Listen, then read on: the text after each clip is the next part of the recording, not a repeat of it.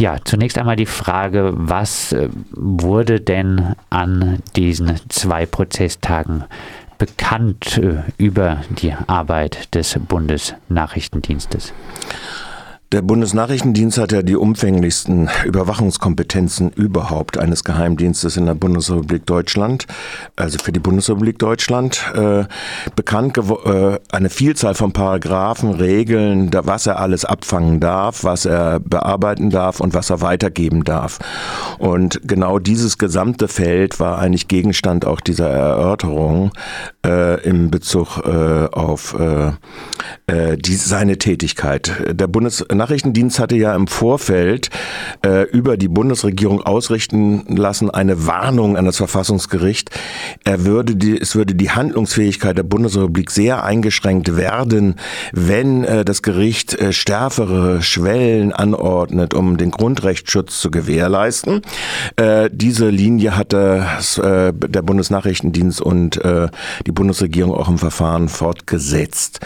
Wenn man jetzt das Volumen sich anguckt, dann bezifferte BND äh, äh, die Tätigkeit täglich auf den Abfang von 17 Millionen Kommunikationsvorgängen, nicht nur Nachrichten, sondern Kommunikationsvorgängen, die dann in einem Schritt äh, reduziert würden auf eine, drei, äh, eine sechsstellige Zahl. Äh, es war die Zahl äh, genannt 154.000 Kommunikationsvorgänge. Und daraus würden für die Zwecke der Bundesregierung Lagebeschreibungen in einer dreistelligen Zahl generiert werden. Wenn man so das vom Außen her als Laie anguckt, ist es ja ein netter Filter.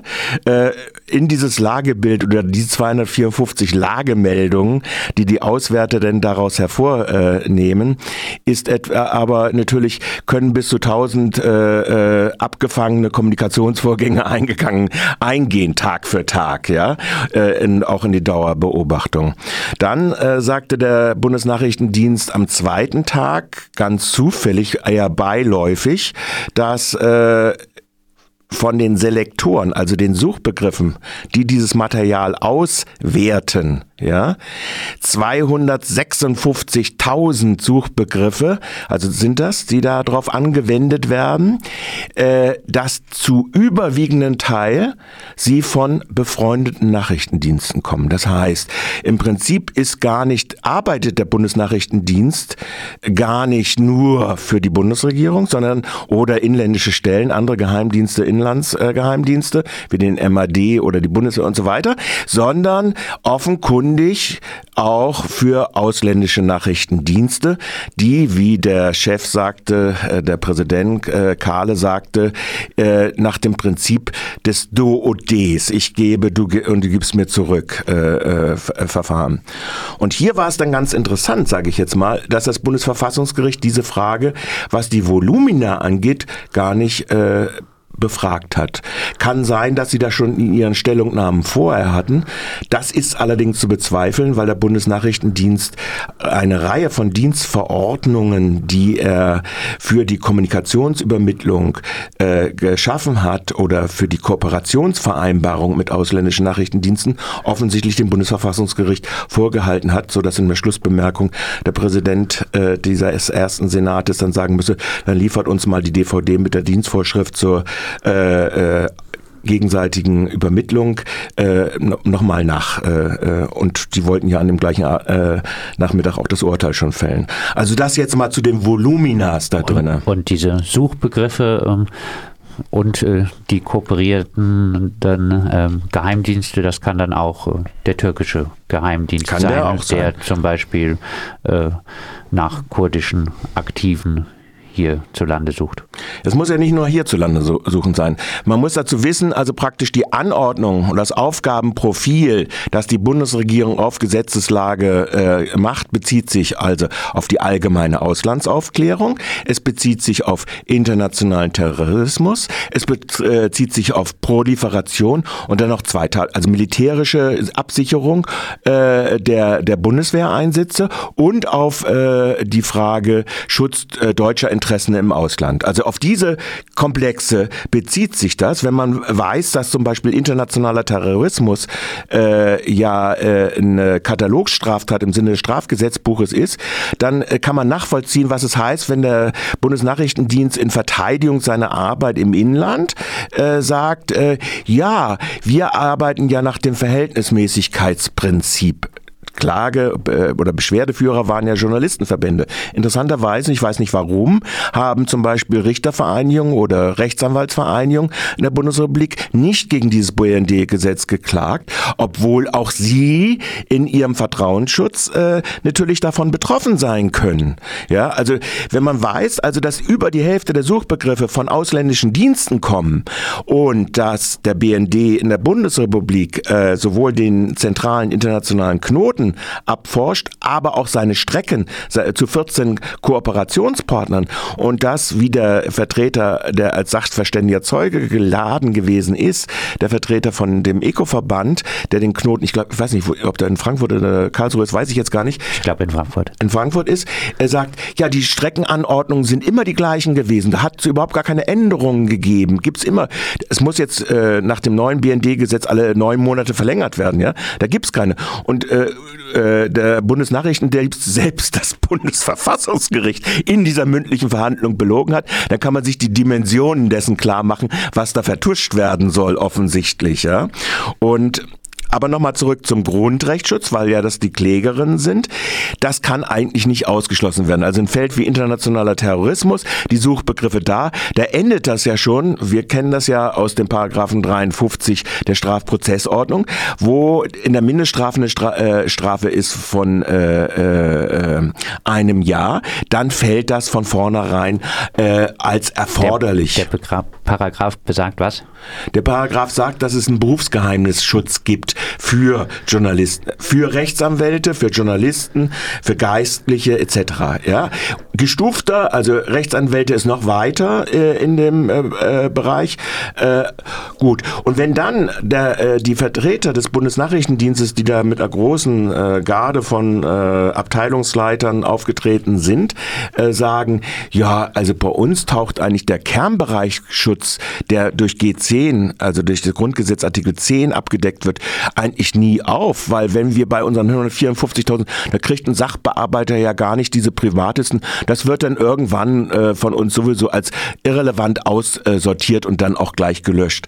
Das ist alles nur das, was sie selbst auswerten. Also von diesen 17 Millionen, die sie selbst auswerten, runter auf die 154.000 oder sechsstellige Zahl, in dem Auslandsbeziehungen, und das wäre eigentlich im zweiten Tag der, der viel interessantere Part gewesen, äh, weil da ja natürlich Umgehungsstatbestände auftreten können. Also das heißt, da kann ja dann auftauchen im Gespräch mit äh, dem äh, Repräsentanten äh, des NSE äh, oder sonst was, äh, kann ja gesagt werden, naja, äh, habt ihr den nicht auf, auf der Schirm, den hatten wir eigentlich jetzt auf dem Schirm. Und dann kommt diese Suchanfrage als Personenanfrage äh, rein in diesen Katalog der 256.000 Suchen. Suchbegriffe. Und äh, wurde an diesem zweiten Verhandlungstag etwas bekannt über äh, die Art der Kooperation mit NSA und Co. Also du hast ja jetzt gesagt, ein bisschen war die Linie des BND zu sagen, ähm, wir gehen da verhältnismäßig vor, das äh, Presserecht wird äh, durch unser Vorgehen, die Pressefreiheit äh, schon ausreichend geschützt. Du hast aber jetzt gesagt, ähm, wenn bei der Weitergabe an Daten äh, an andere Geheimdienste von Daten, da findet eigentlich keine Prüfung statt. Gab es Informationen zu dieser Kooperation? Sie sagen, Sie machen monatlich 16 Stichproben. Und dann haben Sie im Ergebnis gesagt, in den letzten drei Jahren hätte es nur einen Fall gegeben, der nicht Kernbereichsschutz, Inlands, Aufklärung oder sonst was äh, oder Vertrauensverhältnis, also dieses, was wir jetzt hatten, Berufsgeheimnisschutz äh, gegeben, sondern es hätten die Interessen der Bundesrepublik Deutschland dagegen gestanden, dass dieser Selektor, dieser Suchbegriff von einem ausländischen Dienst, ein Fall hätte es gegeben. Ähm, das ist natürlich irgendwo lächerlich, wenn man sagt, auf der einen Seite Duo-D-Prinzip, äh, du, ich gebe, du gibst was, und sie gleichzeitig sagen, ja, die Sicherungen, die wir da ein vereinbaren, wenn wir jetzt ausleiten, wo das Bundesverfassungsgericht nicht nachgefragt hat, wie ist eigentlich das Volumen von dem zusätzlich zu den 170 Millionen, die ihr noch ja auch mit Vorratsdatenspeicherung sechs Monate lang auf euren Servern behalten könnt? Wie ist eigentlich das äh, Volumen der automatischen Ausleitung an andere Dienste? Wen betrifft denn das? Und sind eure äh, Vorschriften, die ja noch nicht mal rechtsverbindlichen Charakter haben, wo ihr selbst sagt, das sei politischer Goodwill, ja, äh, garantieren die denn irgendeinen Schutz?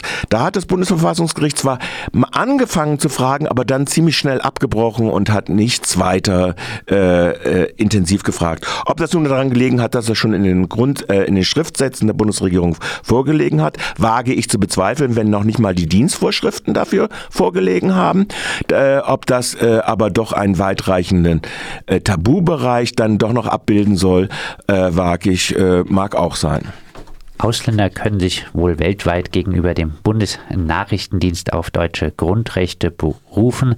Das zeichnet sich äh, laut ja. Christian Rath äh, nach der Verhandlung des Bundesverfassungsgerichts äh, zum BND-Gesetz ab. Äh, teilst du diese Einschätzung, ja. dass es so ja, also das, ist, das war relativ klar. Also, dass hier eine Position von der Bundesregierung vertreten worden ist, die da heißt, erstens, äh, wir interpretieren das Grundgesetz so, dass nicht äh, äh, Ausländer davon, äh, dass also praktisch, da sagte die eine Bundesrichterin, äh, Verfassungsrichterin sagte, hallo, das ist das Standardmodell, dass hier Grundrechte äh, gegenüber jedermann gelten, ob er nun Inländer oder Ausländer ist.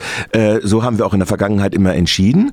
Äh, und äh, die andere Frage, dann sagt, äh, sagte die Bundesregierung, ja, aber können die denn ihre Grundrechte gegenüber unsere Behörden geltend machen? Das sei doch die Frage. Und wenn sie damit anfangen, und das war dann also wieder, dann äh, was ist denn mit Botschaftsasyl? Äh, was ist denn und so weiter? Dann äh, wird, wurde so ein Szenario aufgebaut, um Gottes Willen, die überfluten uns jetzt alle überall und kommen dann alle an und wollen womöglich noch, wenn bei der Entwicklungshilfe eine Institution was bekommt, dann kriegt die andere, sagt, jetzt machen wir mal Klage dagegen und so weiter.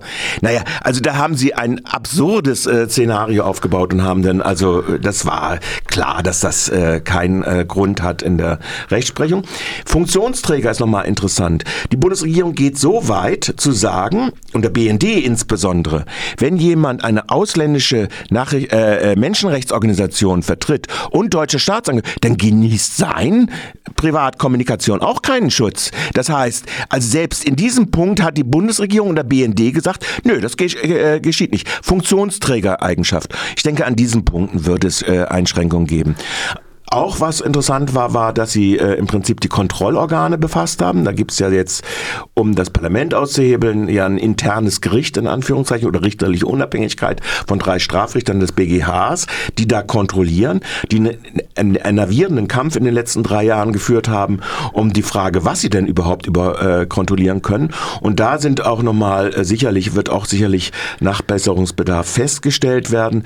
Es wurde das Beispiel jetzt der britischen Behörde, die 2016 eingeführt eingeführt worden ist infolge von Snowden, äh, als äh, Referenzfall mit eingeführt in das Verfahren von der Gliederung des Bundesverfassungsgerichts selbst. Auch da wird wahrscheinlich irgendwas kommen. Aber was den effektiven Grundrechtsschutz hier gibt gegenüber dem, was weitergeleitet wird, da bin ich sehr skeptisch und damit sind alle Umgebungsmöglichkeiten auch äh, Umgehungsmöglichkeiten dann auch geschaffen. Und zur Geltung der Grundrechte im Ausland erklärte der Rechtsprofessor Joachim Wieland, der die Regierung vertrat, wenn sich weltweit jeder auf deutsche Grundrechte berufen kann, dann gelte das auch bei Auslandseinsätzen der Bundeswehr. Das äh, geht ja überhaupt nicht. ja, es hat ja solche Klagen schon gegeben. Es hat also sowohl zum Jugoslawienkrieg, die dann nicht angenommen worden sind, aber aus Gründen äh, des Rechtswegs Erschöpfung oder dass es da streitig gewesen war, die Sachverhalte vor dem Bundesverwaltungsgericht. Der Rechtsschutz ist da nicht sehr stark ausgebildet, das muss man einfach so auch so einfach äh, äh, sagen, aber im Prinzip äh, hat es nie eine Theorie gegeben, die das ausgeschlossen hat und insofern wird da auch kein Wandel eintreten. Es ist absurd, dass die Bundesregierung dies äh, verlangt hat. Äh, es ist äh, aber ist bezeichnend für die Dreistigkeit des BND. Das kann man so umgekehrt auch mal äh, äh, sagen. Äh, das sagt unser Kollege Michael zu den äh, Prozess vor dem Bundesverfassungsgericht um das BND-Gesetz. das, das Urteil wird es geben in sechs Monaten.